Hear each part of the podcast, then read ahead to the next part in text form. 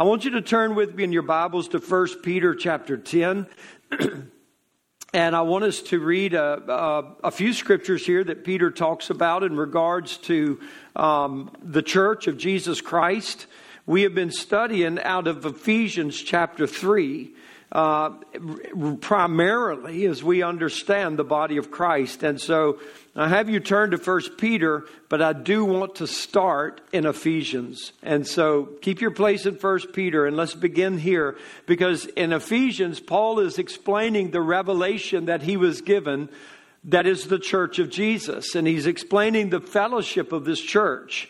And that the church is the body of Christ. It is the habitation of God by the Holy Spirit. And anything less than that is not the church. And so we have a lot of churches, but for the most part, they're really nothing more than organizations. But the place where the Holy Spirit lives and He moves through with power is to be the church of Jesus. And so he says in chapter 3 of Ephesians, verse 9, He is to make all men see what is the fellowship of the mystery. And that mystery is the church, which from the beginning of the world has been hid in God, who created all things by Jesus Christ, to the intent. This is God's purpose. This is His intention. That now unto the principalities and powers in heavenly places might be known by the church the manifold wisdom of God. And I just want you to see that. By the church. You see that in verse 10. By the church. God's will cannot be done without the church.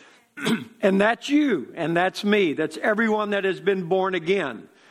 God's will, God's intention cannot be fulfilled without the church. Church is not something that you attend on Sundays. It's not something that you attend a few more times through the week.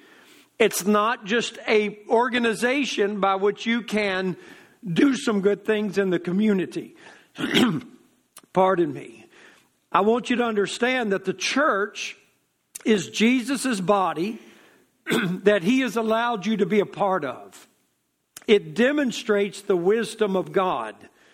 And the Bible tells us that Paul, in Ephesians chapter 3, will fall on his knees before God and pray that the believers would be given the power of the Holy Spirit in their inner man to understand these things. The mystery of the church and the fellowship of the church is not going to be recognized by your intellect. It demands a Holy Spirit revelation. And it doesn't happen automatically because you're born again. But it is the church that God has aligned Himself with in order to fulfill His purposes. The Bible says in verse 10 that this is supposed to affect principalities and powers in heavenly places. What we see happening in the world today, in Israel, Hamas, Palestine, the streets of our country, the division, the war, the crime, the drug addiction, the abuse, all of that are the strategic actions of principalities and powers. We do not fight with flesh and blood. Paul says that in Ephesians 6, but with principalities and powers. And the only thing that God has on the earth to demonstrate His manifold wisdom is you, if you're born again, the church of Jesus Christ. In 1 Peter chapter 1, where I asked you to turn, he begins in verse 10, and he says this, of which salvation the prophets have inquired and searched diligently, who prophesied of the grace that should come to you. So Paul says in Ephesians chapter 3 that the church was a mystery that was kept in the heart of God until God gave the revelation to Paul. The prophets of the Old Testament did not know about the church, but they did prophesy about a new covenant. Many of the prophets declared, particularly Jeremiah and Ezekiel, that a new thing I'm going to do with you. a new covenant I'm going to make with you. And Peter tells us that the prophets of the Old Testament were incredibly interested in this salvation. The salvation that we oftentimes take for granted because we've been in it for 10, 20, 30, 50 years. We've been saved. It no longer wows us. It no longer amazes us. We could sing that song that we opened up with about, that no merit of my own, and we can just sing it like a song. It really stokes the fires of our heart to think of this salvation that's come to us. And yet Peter, who walked with Jesus Christ, is still amazed with the salvation of God. And he said this grace that should come to you, this power of God that's going to come into your life. Now he says in verse 11, searching what manner of time the Spirit of Christ, which was in them, did signify, when it testified beforehand the sufferings of Christ and the glory that should follow. For example, when Isaiah would write Isaiah 53 about the coming of the Messiah, and he would bear our reproach, and the chastisement of our peace would be upon him, and he would be wounded, and he would suffer. Or when David wrote Psalm 22 about being pierced on the cross and all of his bones being separated out of joint. They didn't just write these. They knew that a new covenant was coming and grace was coming. And they wanted to know, when is this going to happen? Oh, the glory that is going to come because of this. And they were in diligent search of this. And then he says in verse 12, unto whom it was revealed, and not unto themselves, but unto us, they did minister the things which are now reported to you by them that have preached the gospel unto you with the Holy Ghost sent down from heaven, which things the angels desire to look into. And so here we are again, Peter even affirming that this thing that God has done through his son Jesus Christ and bringing in a new covenant, a work of grace, by which a new man is going to be created in the earth called the church. It is so absolutely marvelous that even now angels are trying to understand this. It perplexes them and they study it. They watch it. They watch the grace of God that's going on in your life to try to comprehend how majestic is the love of God and the redemption that we have through Jesus Christ. It's sad that Peter would have to go to the next verse, because it seems as though it's humans that have the salvation that take it for granted. It's those that have the grace, those that have become the church, those that are the fulfillment of everything the prophets talked about, have to be told, gird up the loins of your mind, be sober, and hope to the end for the grace that is to be brought unto you at the revelation of Jesus Christ. As obedient children, not fashioning yourselves according to the former lust in your ignorance. And that is why I believe God has put it in my heart to labor so diligently these many weeks on the church or the new man. Because I believe without hesitation in my spirit that the church of Jesus Christ in our generation and the generation prior to us has been very ignorant of the church. Very ignorant of what God needs the church for. Very ignorant of what the church is all about. That's why our participation in the church, our tithes and offerings to the church, our prayers with the church, our prayers for the church, our involvement in church life is simply based upon how it conveniences me.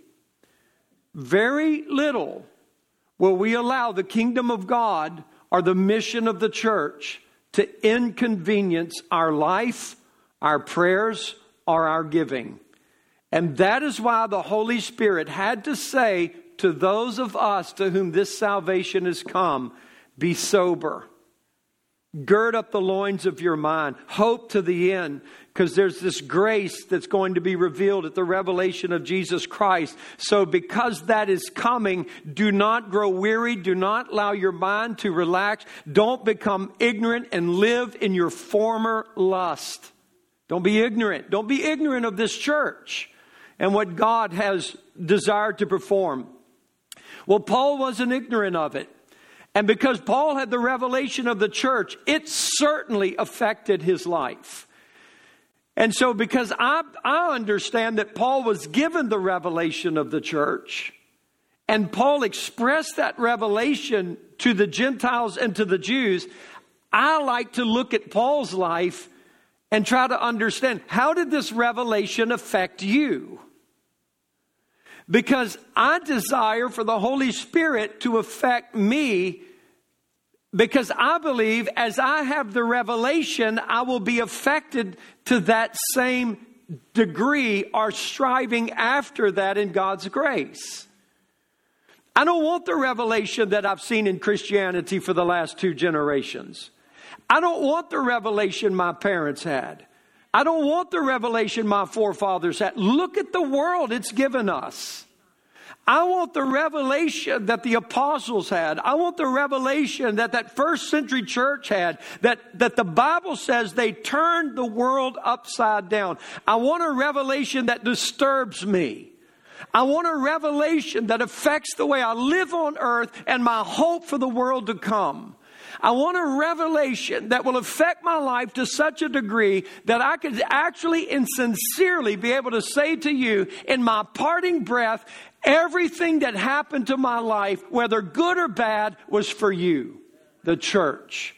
Because that's the revelation Paul had. And he says this, and I just want you to see it in 1 Corinthians 4. Because it's a very powerful statement that Paul makes. And he's dealing, obviously, with a church that's baptized in the Holy Spirit. This is a church filled with the Holy Ghost. All of the gifts of the Spirit are firing. I mean, they're at work. The Corinthians don't lack anything as far as the Spirit of God, the power of God, the life of God. But man, were they ignorant of what the church was supposed to be. And so Paul deals with this, and he says this in 1 Corinthians 4, and I want you to just follow with me. He says in verse 8, now you are full, now you are rich, you have reigned as kings without us, and I would to God you did reign, that we also might reign with you. So he's being sarcastic. For I think that God has set forth us, the apostles, last, as it were appointed to death. For we are made a spectacle to the world and to angels and to men. Paul is stating in this confession that his life is fulfilling Ephesians chapter 3. My life is affecting principalities and powers. They are watching me. And the book of Acts, it might be chapter 8 or chapter 13, but there's a situation where there are these exorcists called the sons of Sceva. It's 7 of them, and they're trying to cast a demon out of somebody. And in their effort to cast the demon out, they make this proclamation that we command you to come out in the name of Jesus, whom Paul preaches.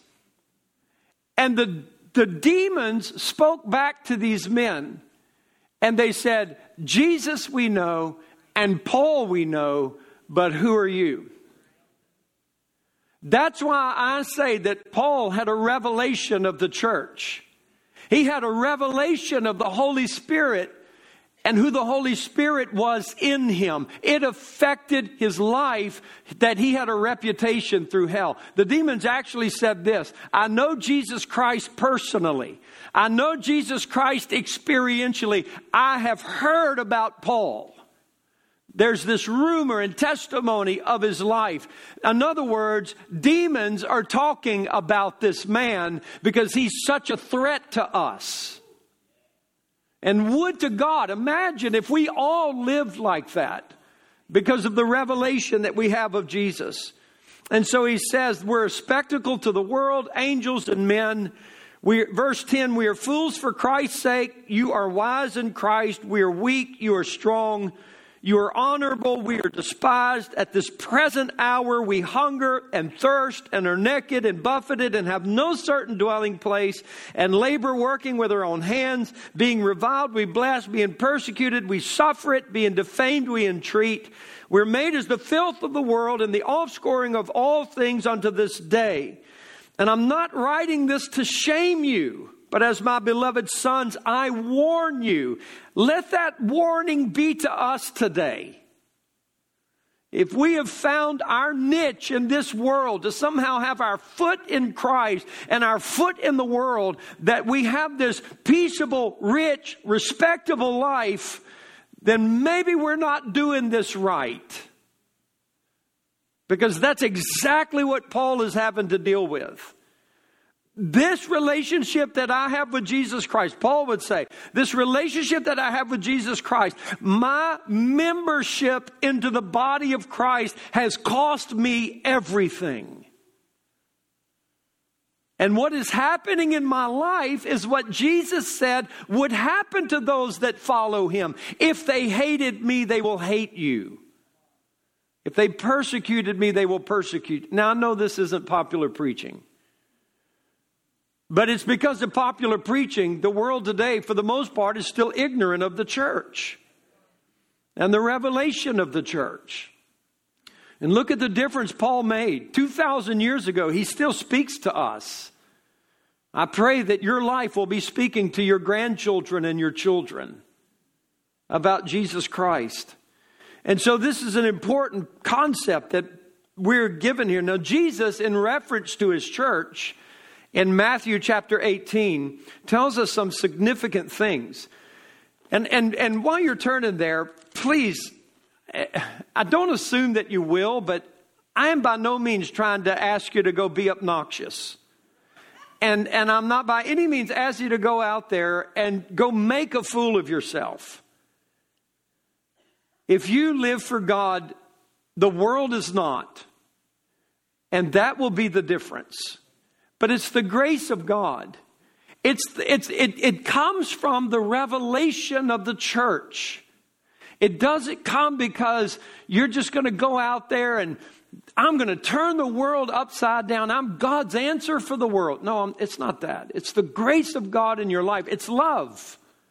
It's the love of God that constrains you and drives you to be committed to Jesus Christ and to love people and to serve people. And the more that they hate you, the more that you love them. It's absolutely supernatural. So in Matthew 18, verse 15, Jesus says this, "Moreover, if your brother shall trespass against you, go and tell him his fault between you and him alone. And if he hears you, you've gained your brother. But if he will not hear you, then take with you one or two more, that in the mouth of two or three witnesses every word may be established. And if he shall neglect to hear them, tell it to the church. But if he neglect to hear the church, let him be unto you as a heathen man and a publican. Verily I say unto you, whatsoever you bind on earth shall be bound in heaven, and whatsoever you shall loose on earth shall be loosed in heaven. And again, I say to you that if two of you shall agree on earth as touching anything that they shall ask, it shall be done for them of my Father which is in heaven. For where two or three are gathered together in my name, there am I in the midst of them." And so Jesus is talking about the authority that he's investing in his church. That the authority that Jesus places in his church is not simply a spiritual authority, which is tremendous, but it's also a civil authority.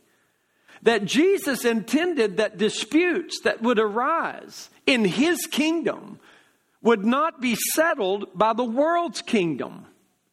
that when there is things that are done among Christians, injustice that might be done, somebody does a job and maybe they didn't do it well, and the Christian brother is like, hey, they didn't do the job well, or maybe the person did the job well and they didn't get paid, then Jesus is like saying, I don't want you to take lawsuits to the world, bring it to the church.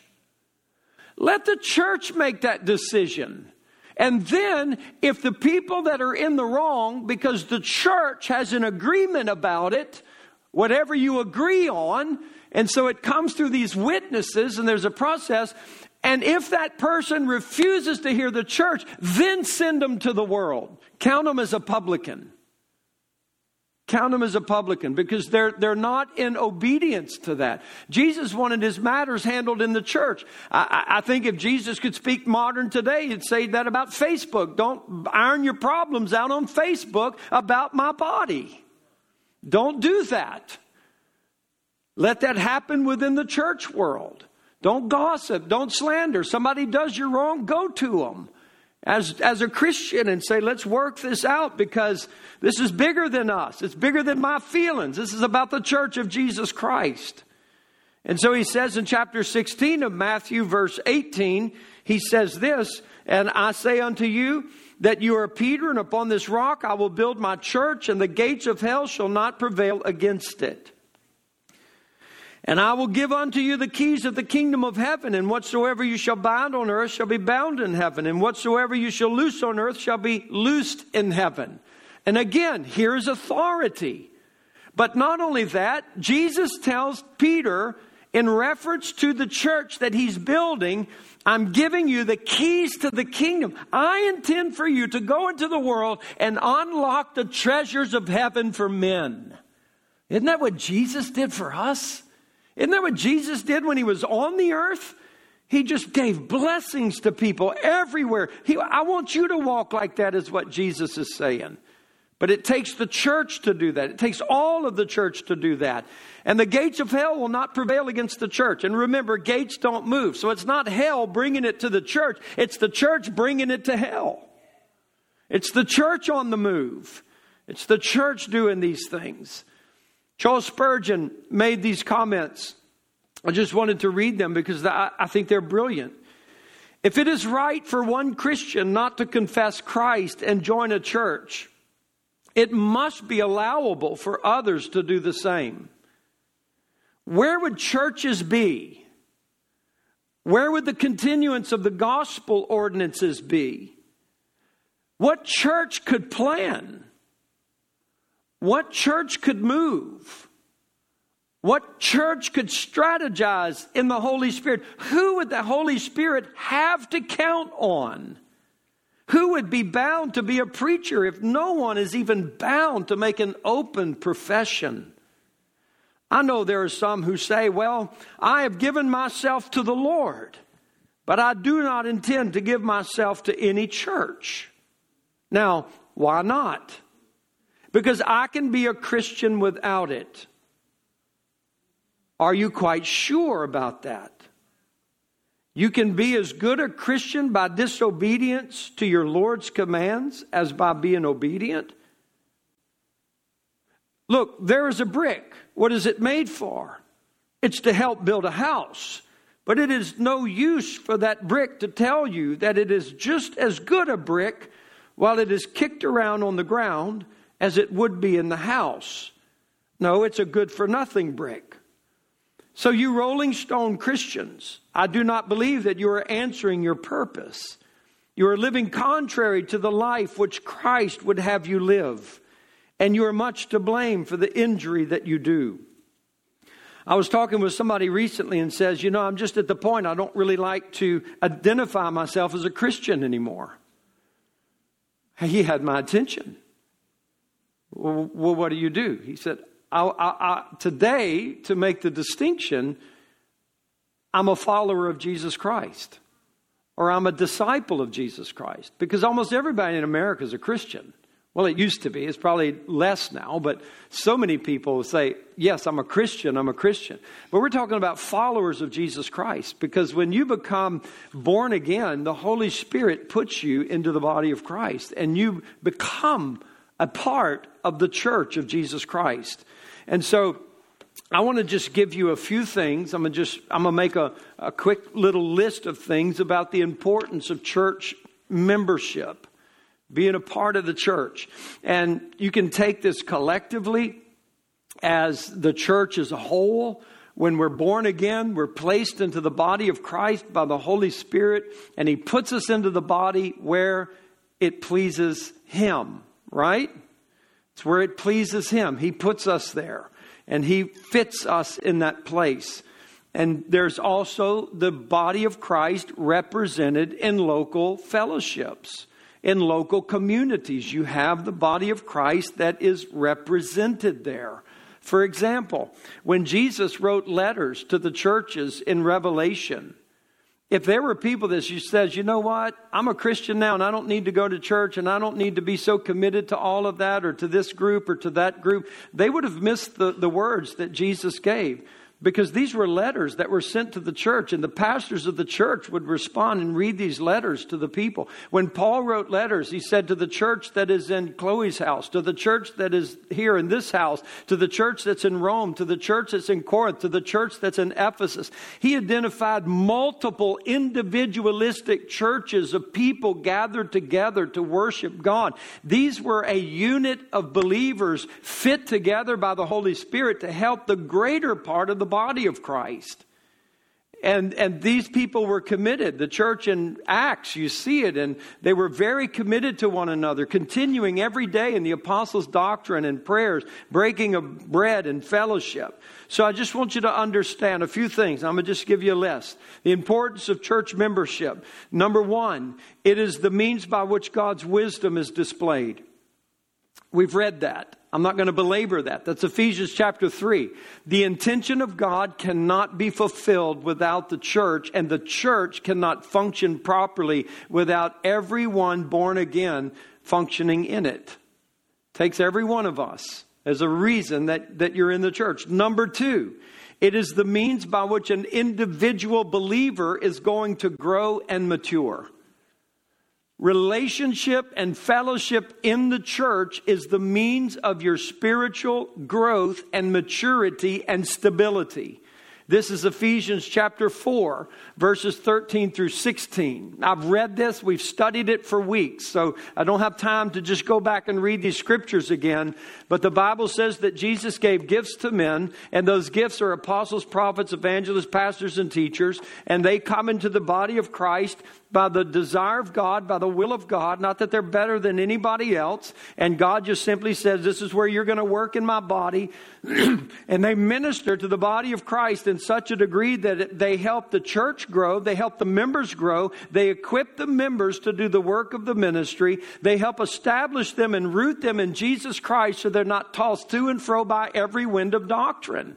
And so according to Ephesians chapter 4, if you want healthy growth in Jesus Christ, you want healthy discipleship, you are going to be a part of a local assembly under that authority and headship that Jesus talked about in Matthew 16 and 18.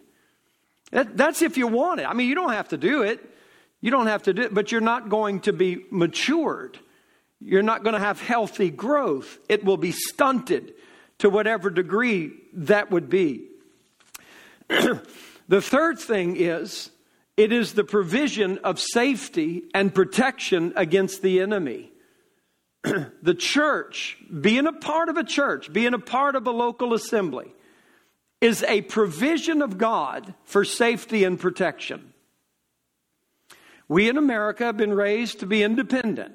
We have been raised to do it ourselves and do it alone.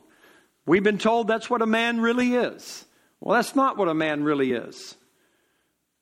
A man, according to the Bible, is Jesus Christ. And even Jesus Christ, when he was suffering, would oftentimes take three of his closest men and say, come pray with me, come help me. And there would be prayer. And he would go back to them often for that assistance.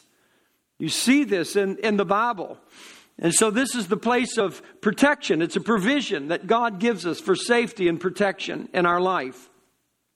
In the body of Christ, as Paul says in 1 Corinthians chapter 12, there are eyes and ears and mouths and gifts and callings. You as an individual believer do not have all of those abilities.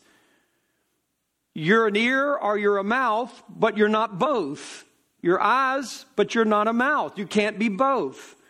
1 Corinthians 12 tells us that. So what does that mean? It means that I need to be in a fellowship that has other gifts functioning in their life for my own safety and protection. And who gives people the authority to be an eye? It's not some pastoral board. It's not a deacon board who gives somebody the authority to be a mouth or the authority to be an ear. Who is an eye? Who is an ear? Who makes that decision? Well, it's simple. It's the person that can see.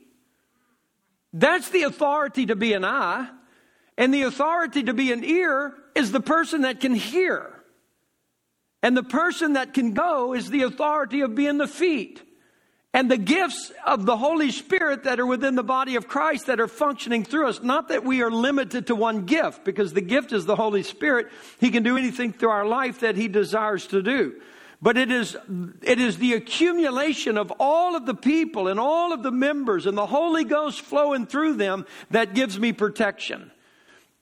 The Bible says, and you see so many times these analogies of, like, you know, particularly in the outback and, you know, some of the safaris in Africa where you will find these lions and hyenas and things like that. What do they prey on?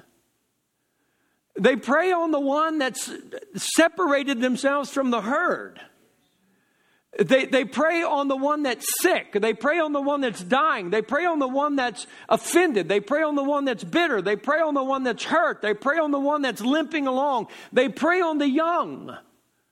Because this is an easy target. That's who they prey. But the herd that's tight and running through that place, the lions have rare access to that. So what does the devil want you to do? I want to pull you off alone. I want to get your feelings hurt. I want somebody to gossip about you, so you'll sulk about it.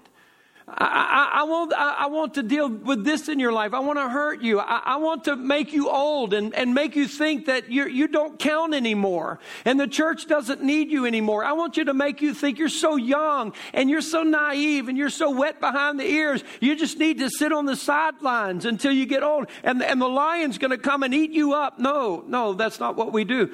The gates of hell shall not prevail against the church. It's the church together that's strong and mighty and powerful, because we have eyes that see and ears that hear and hands that work and gifts that operate, and we protect one another. And what do we do? What do we do when we're living close to each other and we're able to understand, hey, what's that you're getting into? What's this teaching that you're listening to? Who's this guy you're watching on YouTube right now? And you begin to discern, because you're friends. You begin to discern, you know what, I think you're getting a little bit out of the word here. Do you have some time this week where we could just sit and kind of go through this in the Word of God together? And what does that do? It protects me from going into error and deception and doctrines of devils. But if I don't have relationships with you and friendship with you, I don't know who you're listening to. I don't know what you're reading. I don't know where you're going. I don't know anything. And the Bible, Jesus even said it, beware lest any man deceive you. So it's the body of Christ functioning together and working together, being intimately involved. We know each other. We love each other. We understand what's going on. And that's what Paul says in Ephesians chapter 4. That we speak the truth in love to one another, so we can stay straight in the Word of God. We help each other do that. And that is one of the blessings of being a member in the body of Christ. You be a part of it. It's as much as you want it to be, but we become a part of it. And there's safety there. And there's protection there. And protection through participation. And it is by this fellowship that Satan's purposes are defeated, and soundly defeated. Starve yourself, you starve the body. Feed yourself, you feed the body. Let the Holy Spirit move in the body. Serve one another. In John chapter 4, Jesus was hungry. And he wanted something to eat, and he sent his disciples off to get something to eat. A woman that comes and meets him at the well, and he ministers to her, and he's satisfied. I have meat to eat that you don't even know of.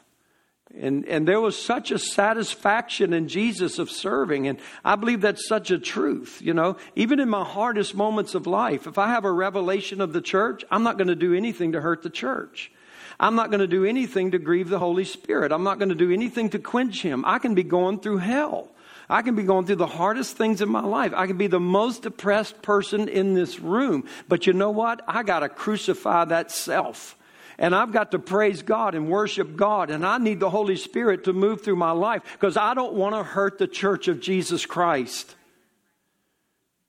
I want to help him. It doesn't mean there's not a place to cry. It doesn't mean there's not a place to mourn. Absolutely. You can lay it all out at the feet of Jesus Christ. But at the same time, I'm crying and hurting and fighting depression. There's a Holy Ghost moving through my life.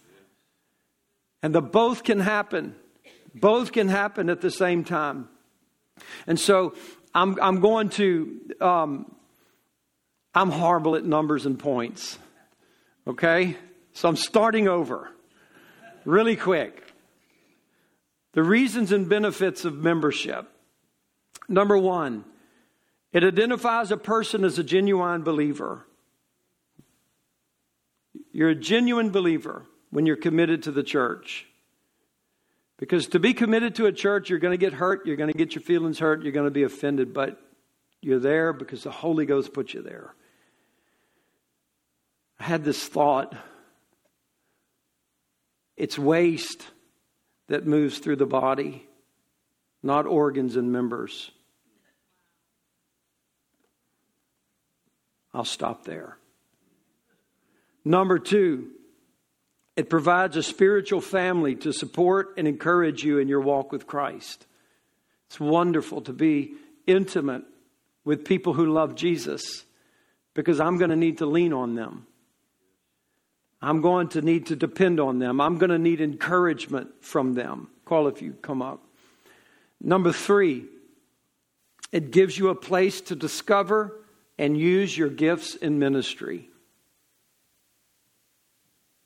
Gives you a place to discover and use your gifts in ministry. What am I supposed to do? I want to serve God. Jesus is coming. I want my life to make a difference. What am I supposed to do? Well, what does your church need? He put you there. But then we become picky, right? The nursery needs volunteers. Oh, I don't want to work in the nursery. Those kids need Jesus. They need people that are praying over them, protecting them, praying that they'll give their hearts to Jesus the very first moment they're convicted of their sins. Man, to live for God in that nursery, so that we can do everything we can for the life of God to affect their precious little hearts and spirits before the devil does? Oh, Lord. Or we need people in the tech. Or we need people in Fireplace. Or we need people helping with Operation Shoebox. Is that not it? What is it? Christmas Child. Shoebox is it? Amen. So we need help with all of this. But we dismiss ourselves because we say, well, I'm not really called to that. So what do we do? We're going to spend the next 10 years. What am I supposed to do for God? But when you recognize needs that are in the church, even if they're not needs that you feel overly qualified for, or you feel like they're very beneath you, get involved anyway. Because if any church is worth its salt, you're not going to go into that church for the first time and the next month you're serving the kids. The Bible says, know those who labor among you. Know them. Don't lay hands suddenly on any man. There's an understanding of people that come into any type of fellowship, and you don't know them from Adam. So what do? We got to build relationship. We have to be patient. We have to take some time. When you get into that body, and you begin to be a servant in that body, and you love that body, and the body's getting to know you, and the body's watching you, and trust is growing, and the gift in your life is growing. Ministry just opens up. More and more things begin to happen. You don't have to be perfect. You just Testify of the faith that you have. The fourth thing is that it places you under spiritual protection of godly leaders. Places you under the spiritual protection of godly leaders. Hebrews 13, verses 7 and 17 talks about, remember them which have the rule over you, who have spoken unto you the word of God, whose faith follow, considering the end of their lifestyle. Obey them that have the rule over you. Submit yourselves. They watch for your souls as they that must give account, that they may do it with joy and not with grief. It's unprofitable for you. And so God puts leadership into your life, not because we're better. It's His choice. And so we want to be able to provide leadership into your life. Why? So that your life can be profitable. Not that your life is more difficult, but your life is profitable. And so we share the Word of God with you. Well, for me to be able to pray for you or help you, or our pastors to pray for you and help you, we have to know one another. We have to know what's going on in each other's lives. Number 5, the last thing is this. It gives accountability that's needed to grow. Submit yourselves one to another in the fear of God. This accountability to grow, I've preached a good bit about it even today. But there in the body of Christ, where 2 or 3 are gathered together, Jesus is in the midst of them, and there's worship, and there's fellowship, and discipleship, and ministry, and evangelism. And it should be the most wonderful expression of Christ that is on the earth today. The religious would try to make it ugly. But the believers, they want it to be so beautiful.